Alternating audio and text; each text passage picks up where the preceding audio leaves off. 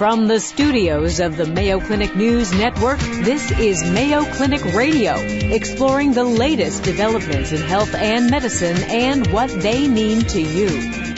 Welcome, everyone, to Mayo Clinic Radio. I'm Dr. Tom Shives. And I'm Tracy McCray. From the draining mucus to the throbbing around your nose and eyes, sinusitis can make you miserable, and it can drag on for weeks. What's a person to do? And using the saline irrigation, you can rinse out the sinuses, and thereby rinsing it out, you reduce the symptoms as well. And by allowing that to be cleared out, you can have some symptomatic relief as well. Also on the program, molecular breast imaging, or MBI, goes beyond the mammogram in finding cancer in dense breast tissue. And a woman, not just any woman, whose breast cancer might not have been found without MBI tells her story. All that, along with this week's health and medical news, right after this.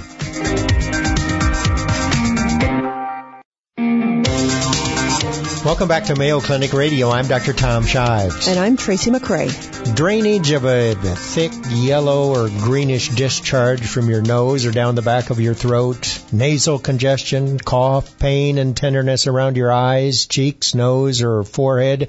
Any of that sound familiar? I hope not. Yes. Well, those are the common symptoms of a condition called sinusitis. Now, most of us have had at least an occasional bout of sinusitis.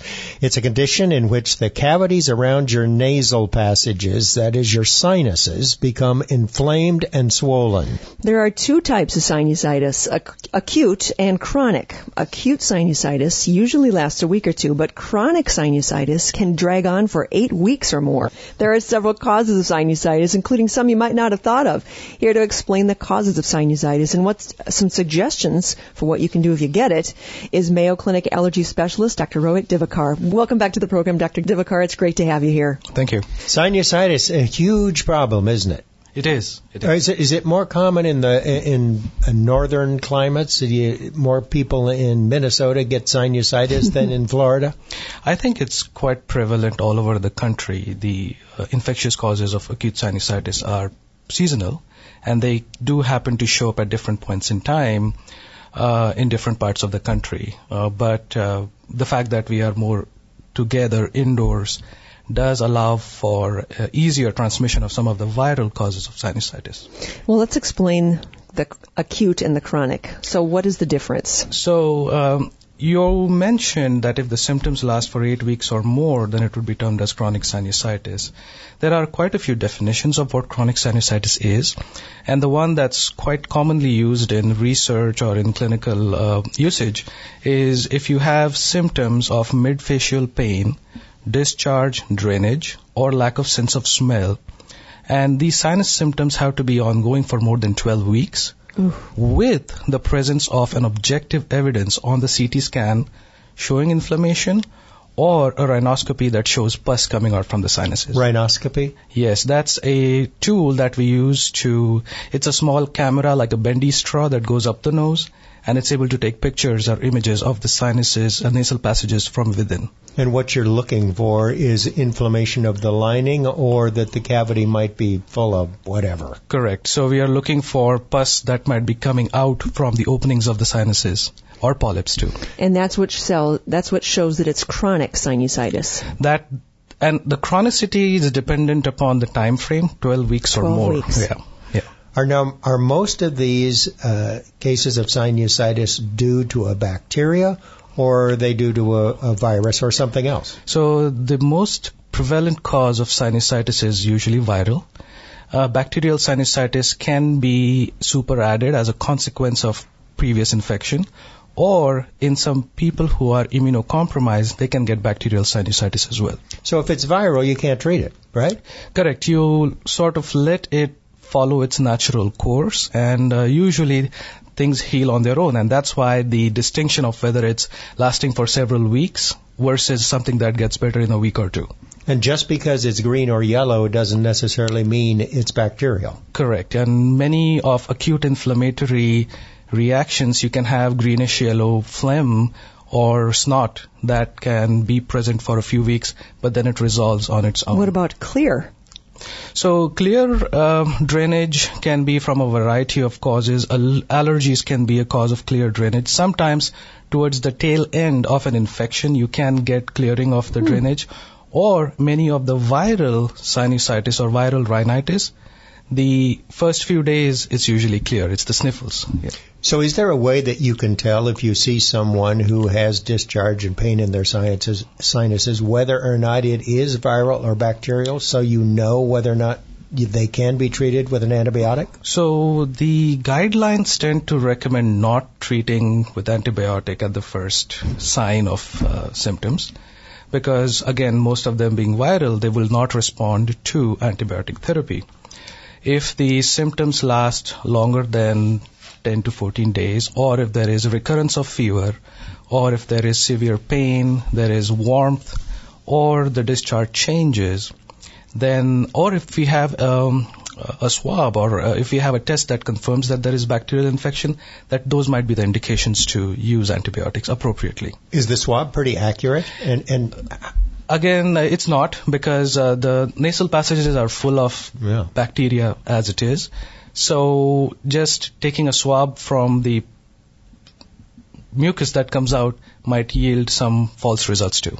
So in most cases, it's viral. And so there's no antibiotic that will cure it or help it get better. So what can people, there are some things people can do at home, right? For both acute and chronic sinusitis? So for acute sinusitis, the treatment is essentially symptomatic, meaning if you have mild fevers, take some fever-reducing medications, salt water gargles. Make sure if you have any sore throat, you can have warm or hot tea, honey, lemon, things that help soothe your throat. If you are diagnosed with a chronic sinusitis, however, then the question is, what is the chronic sinusitis from? And we need to investigate that a little further, and then the treatment is based upon what we find based on those tests. Now, what about the neti pot, where you can actually wash out your sinuses? You like that? So we do recommend using saline irrigations, especially in the chronic sinusitis area, and that's because in many situations it's difficult for the thick mucus to rinse out. And using the saline irrigation, you can rinse out the sinuses. You can actually rinse out some of the inflammatory mediators that are being produced locally, causing more inflammation. And thereby rinsing it out, you reduce the symptoms as well. But when you're rinsing out your sinuses, you're really only rinsing out the sinuses that are by your cheeks, by your nose, right? I mean, you're not... What if it's up in the frontal sinuses, up in your forehead? Right. So the openings of these sinuses are very small. So the amount of saline that actually enters in the sinus is minimal. These saline irrigations are most useful to get rid of the thick mucus that's kind of stuck at the back of the throat. And by allowing that to be cleared out, you can have some symptomatic relief as well. The benefit of saline irrigations is really high in patients who've had prior sinus surgeries where the openings are now large. And the intent at that point in time is not just to rinse the sinuses out, but actually we can put medications in the sinuses so that the medications reach the lining of the sinus where it needs to go. Is sinusitis the same thing as a sinus infection? Are we swapping terms? So sinusitis means inflammation of sinuses. Okay. It can be infectious. Okay. Or it can be from a non-infectious cause as well. All right. If you are prone to sinus infections, what can you do to try not to get another one? So I've had this question come up so many times. It's what everybody wants to know at cocktail parties, so, soccer games. Common sense practices, hand washing techniques, making sure you are, especially in cold and flu season or in seasons where you have prevalence of viral infections, that you maintain hand hygiene and things like that. All right, Dr. Rohit Divakar, obviously an expert on sinusitis. He's known as an allergy specialist, but he also knows a lot about asthma. And we want to ask him about that coming up in our next segment. You're listening to Mayo Clinic Radio on the Mayo Clinic News Network. Welcome back to Mayo Clinic Radio. I'm Dr. Tom Shives. And I'm Tracy McCray. Our guest today is Dr. Rohit Divakar. He's an allergy specialist. He's told us all about the diagnosis and the treatment of sinusitis, in addition to the prevention of that problem that affects so many. But now we want to talk to him about another one of his areas of expertise, and that is asthma. And there's a difficult problem for a lot of people also. Is asthma different between adults than children? That's a very good question. In kids, unfortunately, especially if they are small, they cannot do the tests that would be required to make a diagnosis of asthma. So in many instances in kids, sometimes we presume a diagnosis of asthma based upon how they present and the response to medications. But in adults, we can actually do some pulmonary tests or spirometries to assess how severe the asthma is or if there is any other pulmonary problem associated with the asthma. And tell us what the term means, asthma. So asthma is a disease that is defined by a reversible airflow obstruction. That means there is a problem with the flow of air in and out of lungs, but this problem is reversible and temporary. So this is characterized by episodes where the airways narrow, causing the obstruction of airflow, and then the airways relax after a while, causing the reversibility. The reason why this happens is because of, now we believe, inflammation in the airways that causes the airways to narrow down and cause asthma. That inflammation is the key piece? It is the key piece. For a long time, we used to think it was the reactivity, meaning the ability of the airways to narrow. It was the function of the smooth muscles. Now we know that it's mostly the inflammation, the immune system, that drives a lot of asthma, causing these smooth muscles in the airway to contract. And this could be a really serious problem. I mean, you hear of people who have an acute asthma attack and they die. How does that happen? That is very true. So there are many thoughts behind why somebody would die in an asthma attack. One, if the constriction, that means the narrowing of the airways, is very sudden and near complete, there is no way the person is going to be able to have a good breath. And the problem is getting air out of the lungs. Another big problem is if people cannot perceive their discomfort, then they end up with more trouble than not. And these people are called as poor perceivers. They've had asthma for so long that for them what is considered normal might not be the real normal. And even a slight reduction in their lung status can throw them overboard and cause them to have a near fatal asthma. That almost seems backwards. You'd think that if you've had it for your whole life, you'd be able to key in on, oh, it's starting. Right, and that affects a subset of people who have had asthma because they live with it and that's their normal. There are a lot of reasons that someone can complain of shortness of breath or difficulty breathing. How do you determine that it is, in fact, asthma? Asthma is characterized by wheezing, chest tightness, cough, difficulty breathing, and it has these clinical features that can suggest if somebody has asthma. These are episodic, meaning they kind of come and go, and they're also associated by certain triggers that cause symptoms to worsen. And these triggers can be allergic, they can be cold air, they can be exercise, they can be irritants, and then you sort of have a cause and effect type relationship, which helps us clue in into whether or not clinically you suspect asthma. You said, I'm sorry, allergy. You said they could be allergic. A trigger could be allergic. Right. Like what? So, for example, if somebody has a high degree of sensitivity to ragweed and they have an asthmatic tendency, so if they go out and they get exposed to a lot of ragweed, they are going to come down not only with the upper respiratory symptoms, but they're also going to have lower airway symptoms causing the constriction, the wheezing, and cough. It seems like there's more people with asthma now than there was when I was a kid. You know, so let's say 20 to 25 years. Is it this, we're paying more attention to it, or are there really more cases of asthma now than there were a decade ago or 2 decades ago?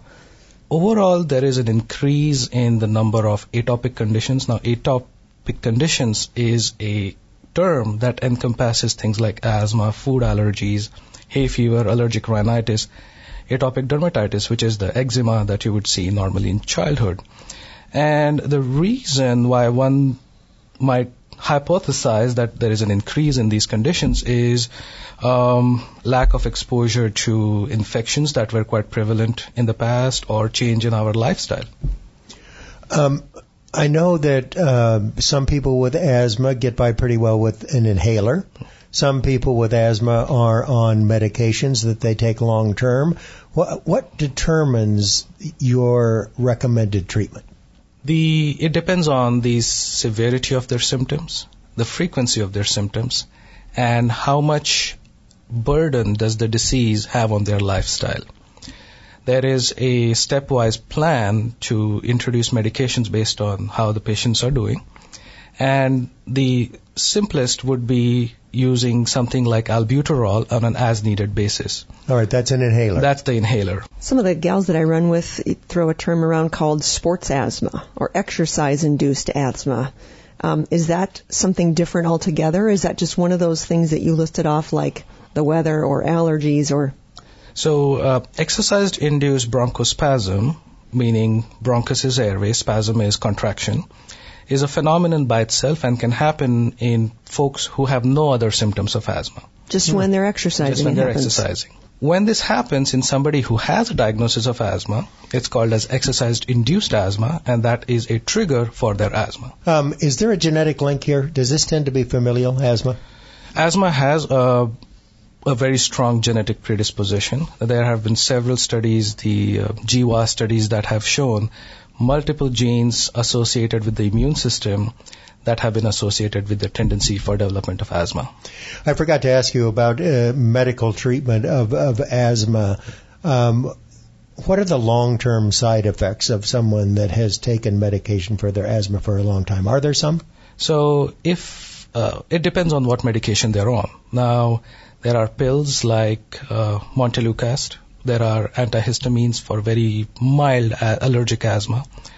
There is inhaled corticosteroids, which can be in combination or by itself.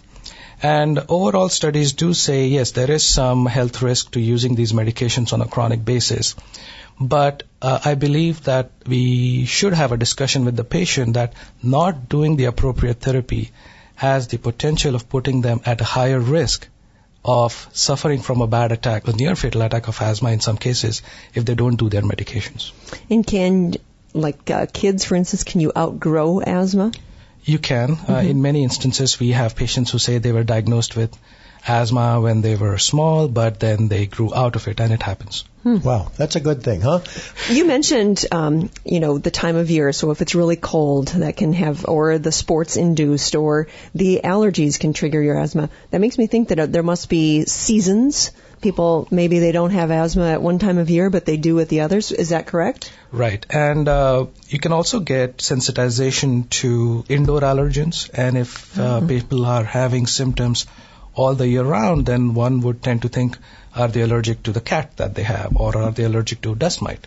Because these things would be present at all times throughout the year in the home. So that's how allergies and asthma are linked in that way. Right. And allergies are one subset of asthma. All right, yeah. So briefly explain the difference between those two conditions, asthma versus allergies. Asthma is a clinical diagnosis of chest tightness, wheezing, cough. So it pertains to the lungs and has to be objectively assessed based on lung function. Allergies is more of a loose term that tends to encompass some of the upper respiratory symptoms, eye symptoms, nasal symptoms that pertain to inhaled allergens.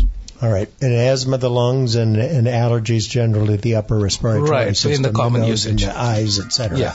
All right. Allergy specialist, Dr. Rohit Divakar, thanks so much for being with us. All right. Thank you. Still to come on Mayo Clinic Radio, molecular breast imaging, or MBI, is a tool used to diagnose breast cancer in women with dense breast tissue. We'll find out how it works and hear from a woman whose cancer might have been missed without MBI. You're listening to Mayo Clinic Radio on the Mayo Clinic News Network.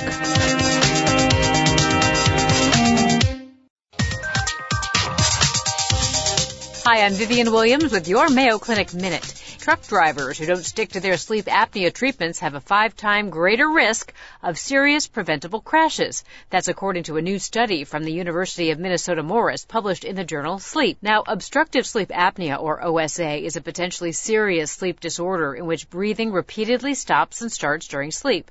The condition is associated with many health issues, including daytime sleepiness. Study authors estimate that up to 20% of large truck crashes are due to drowsiness behind the wheel. They say commercial truck drivers should be screened regularly for sleep apnea, and if they have it, they should be required to treat it to continue driving. Dr. Clayton Cole, chair of Preventive Occupational and Aerospace Medicine at Mayo Clinic, published an earlier study that found sleep apnea is a serious issue for commercial drivers. Dr. Cole believes all drivers, not just truckers, should take steps to stay safe and alert on the roads. And if they have OSA or other health issues that impact safety, they should see their health care provider to address them. For the Mayo Clinic News Network, I'm Vivian Williams. Welcome back to Mayo Clinic Radio. I'm Dr. Tom Shives. And I'm Tracy McCray. Molecular breast imaging, or MBI, is a test that uses a radioactive tracer and a special camera to find breast cancer. Now, rather than a mammogram, which simply takes pictures of breast tissue, molecular breast imaging is a type of what we call functional imaging. Now, that means that the pictures it creates show differences in the activity of the tissue that contains cells that are rapidly growing and dividing, like cancer cells, appear brighter. They light up, and that's compared to less active normal tissue. A great test. MBI is particularly good at finding cancers in dense breast tissue, which sometimes blocks more conventional mammography. About half of all women have dense breast tissue. Here to talk about MBI and its uses is Mayo Clinic Preventive Medicine Specialist Dr. Deborah Rhodes. Dr. Rhodes treats patients in the Breast Diagnostic Clinic at Mayo. Welcome to the program, Dr. Rhodes. Great to have you back. Thank you, Tom and Tracy. Hey, Deb, good to have you here. So tell us about this new, relatively new test called MBI. Why is it important? You described molecular breast imaging beautifully by emphasizing that it's a functional technique. And this is really the critical advance in breast imaging that is missing from our traditional ways of trying to find breast cancer. If you think about mammography and even this new technique of three-dimensional mammography and also ultrasound, they all seek to find visible differences in the appearance of the tumor relative to the background. And as Tracy mentioned, that can be readily obscured when women have very dense breast tissue, because dense tissue and tumors are both white on a mammogram, and they can look exactly the same. And that accounts for why, when you actually use a functional imaging tool to image women with dense breasts, you see that mammography is missing about 7 out of 10 tumors in women who have dense breasts. Half of the women have dense breasts, so that's a lot of tumors that are being missed. It's a lot of tumors that are being missed, and you looked shocked when I mentioned that, Tom, but that's not uncommon that people don't know that. And the reason is because historically the way we've always measured the sensitivity of mammography is to see how many tumors we can find on the mammogram and then wait a year before the next mammogram and see how many other tumors show up that weren't detected on the mammogram. And that's the traditional measure we use of how good mammography is. The problem is tumors can remain dormant in the breast, undetected, for years, even in women who've faithfully undergone their annual mammogram, if they have very dense tissue. And we've seen this many times in our own research. We have a case of a woman who had been undergoing mammography every year, and when she had our technique performed, she indeed had an 11 by 13 centimeter cancer, and such a cancer does not come up over a year. Such a cancer probably takes more like 5 to 10 years to evolve. And so the implication there is that that tumor was not detectable on mammography because she had extremely dense breast tissue. So it's very important to emphasize that mammography has a strong and continued role in detecting breast cancer. It's the only tool we have that's been associated with a mortality reduction in the range of 20% to 30%. For women who undergo regular screening. And that's nothing to sneeze at. That's an enormous, important impact for women when you consider that breast cancer is the most common cancer in women. That's nothing, that's a success. But I think the point we've been trying to emphasize is that we could do so much more. We could probably be twice as successful in saving women from breast cancer if we complemented mammography with a tool that's particularly configured to detect breast cancer in the population of women who are currently not well served by mammography alone. Well, why wouldn't women with dense breasts just skip the mammogram and go right to the MBI? That's a great question, and that's something that we're hoping to test in a study that will alternate mammography with MBI in women with dense breasts. We certainly don't want to abandon mammography altogether because mammography can indeed find very small tumors. But I think the corollary is that mammography can also miss very large tumors. And that's the group of women where we want to complement this technology with something that will overcome the limitations of mammography in that group. Is there any radiation involved with an MBI? So radiation is a factor in molecular breast imaging. And when we initially developed this technique, we felt that the radiation dose was too high to justify doing this on serial screens. So we spent 4 years working on modifications, and I want to cite Dr. Michael O'Connor and Dr. Carrie Rushka, who were instrumental in making these modifications to the system to permit radiation dose reduction to a level that is considered safe.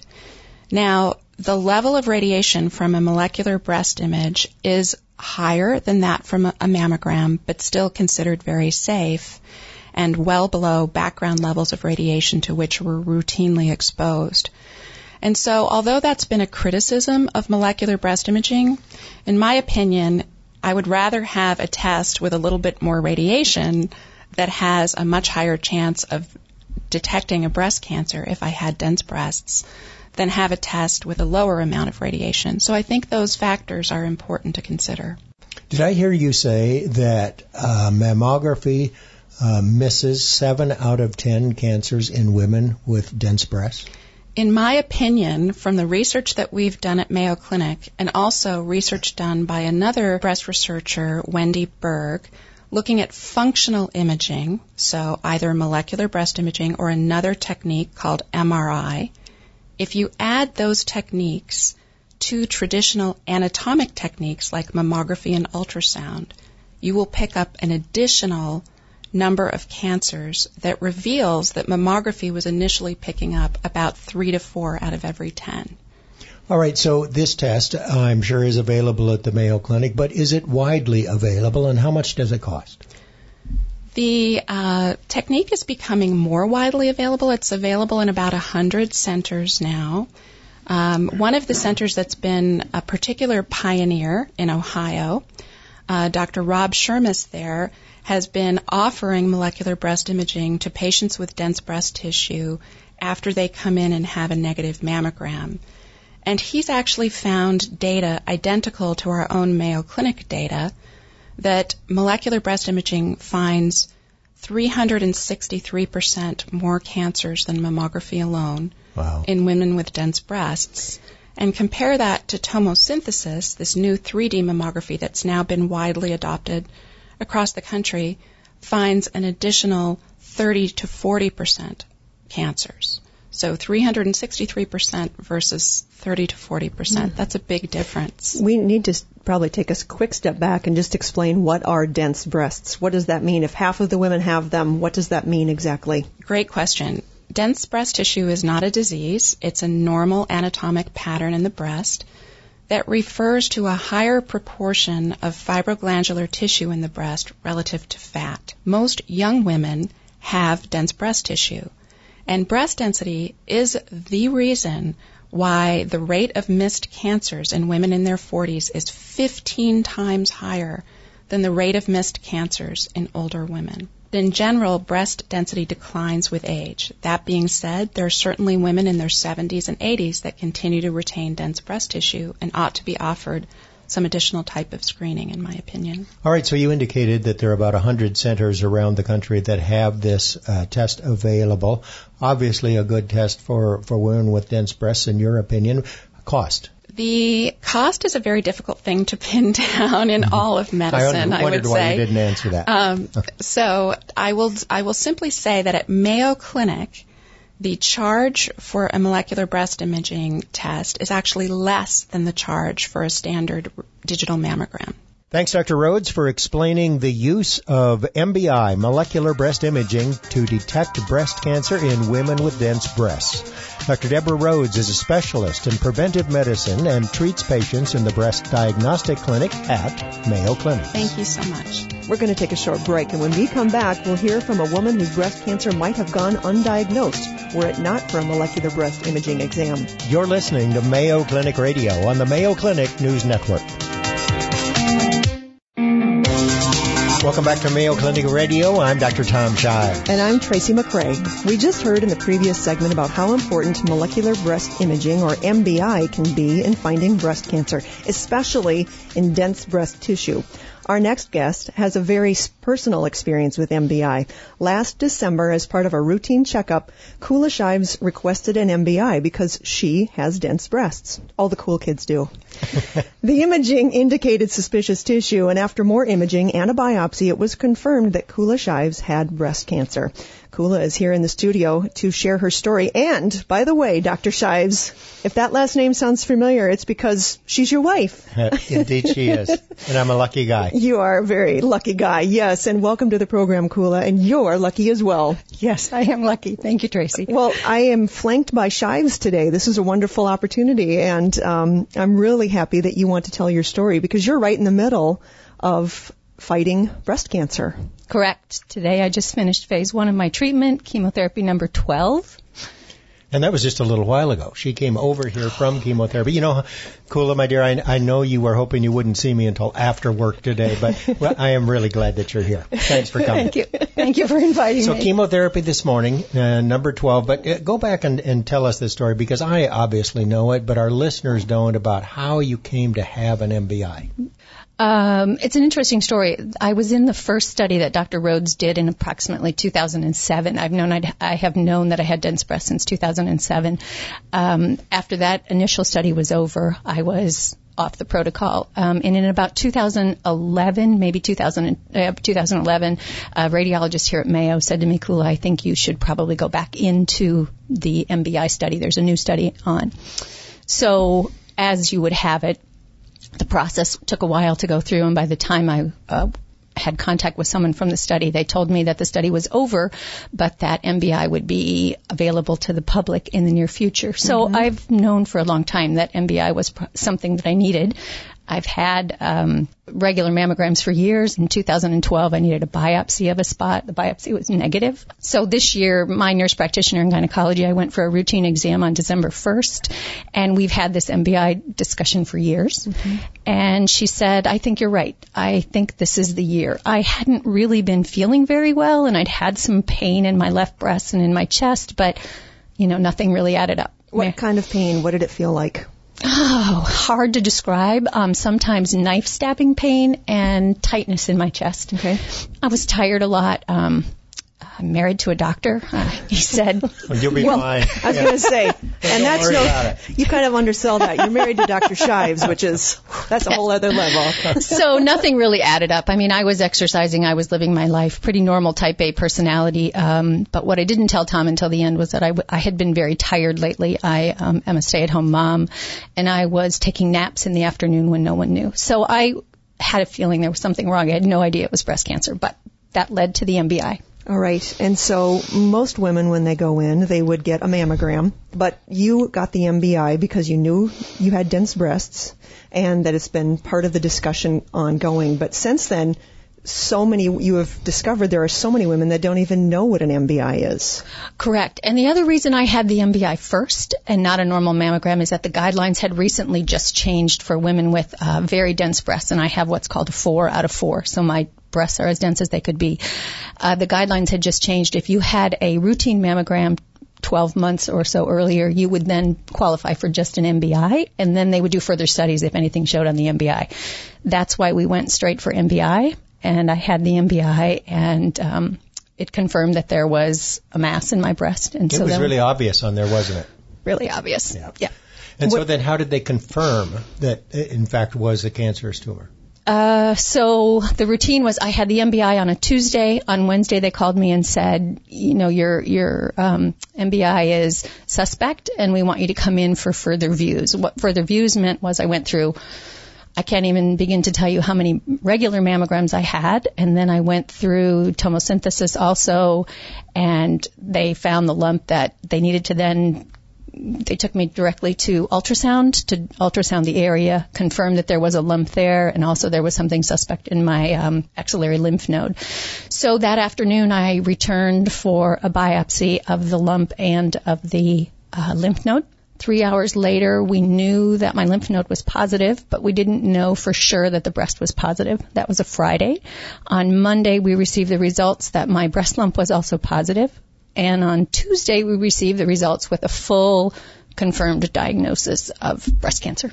And what was it like to tell your family? Oh, terrible. First of all, Tom knew on Friday because we knew that if the lymph node was positive, the lump was going to be positive. So we knew on Friday. Our kids, however, are both in college, and they were both in the throes of finals. So we stayed quiet for an entire week. And when they both arrived home the following Thursday night, we were able to give them the news, but at least their finals were over with, and we all were able to be together for a couple of weeks before everybody returned to college. So you're a cancer survivor now. Cancer survivor, yep. It is responding to treatment, so all is good. And what's the plan? You're going through chemotherapy, and then what's going to happen? So chemotherapy phase 1 completed today, as we talked about. Phase 2 begins next Wednesday. I'll have 4 more rounds of chemotherapy once every 2 weeks. Then I'll have about 4 weeks or so off, and then I'll have a bilateral mastectomy. Mm-hmm. After the bilateral mastectomy, we'll allow my body to heal for 4 to 6 weeks, and then I'll go to radiation therapy, hopefully candidate for proton beam therapy. Mm-hmm. About the same time, I'll go back on one simple dose of chemotherapy called Herceptin that targets the type of breast cancer that I have. And after that, then I'll heal again, and I'll have a final reconstructive surgery about 6 months after that. So you are right smack dab in the middle of fighting your way through this, but you you want to start talking, before you're even done with the whole process, you wanted to start talking about MBI and why women should know more about it, and just so happens that we had Dr. Rhodes on to talk about MBI. So why should women know about molecular breast imaging? Well, 50% of women in the United States have dense breasts. Yeah. Chemo brain. Thank you. Chemo brain. Yeah, there you go. Thank you. And if you have a 3 or a 4 density out of 4, you are a candidate for MBI. And in fact, you should have an MBI for a lot of reasons. The problem is that MBI is a little bit stuck in the politics situation. It needs a bit more research. But MBI is a less invasive, comfortable mammogram. It's very inexpensive compared to MRI. And if you've ever had a breast MRI, there's not much dignity involved in a breast MRI. So you'd much rather sit for an MBI than an MRI. Amen to that. So what is your plan when you're sitting there receiving your chemotherapy, or you're having one of your recovery naps? I would imagine that you are planning what you are going to do to get the word out about MBI. And step 1 of that was go on Mayo Clinic Radio. Correct. What's step 2? Then almost everybody will know now. I'm not really sure I knew that Mayo Clinic Radio was going to be step 1 at the time. I'm not quite sure. I'm actually working with a couple of other people. The manufacturer of one of the MBI machines, Gamma Medica, has contacted me about sharing my story and maybe working with them a little bit to try to get the story out. Dr. Rhodes and I have had some discussions about how could I help get the word out, and I'm not really sure exactly what the future holds, but that's my plan. Obviously, you are convinced that this is a test that a lot of women, or probably most women with dense breasts, ought to have, because it picked up your cancer not as early maybe as it could have, but had you had an MBI maybe a year ago, we might have picked it up even before it had spread locally. We might have. Yep. Absolutely. Thanks so much for being here. I know every day is a tough day for you now, but you're a champ. Thank you. Well, Kulla, we wish you all the best as you continue with your treatment, and we actually expect to hear from you again very soon. Thank you, Tracy. That's our program for this week. Find more information on the Mayo Clinic News Network. Tweet your health and medicine questions to hashtag Mayo Clinic Radio. You've been listening to Mayo Clinic Radio on the Mayo Clinic News Network. A writer for the program is Rich Dietman. Our social media editor, Jennifer O'Hara. For Mayo Clinic Radio, I'm Dr. Tom Shives. And I'm Tracy McCray. Thanks for being with us. Any medical information conveyed during this program is not intended as a substitute for personal medical advice, and you should not take any action before consulting a healthcare professional. For more information, please go to our website, radio.mayoclinic.org. Please join us each week on this station for more of the medical information you want from Mayo Clinic specialists who know.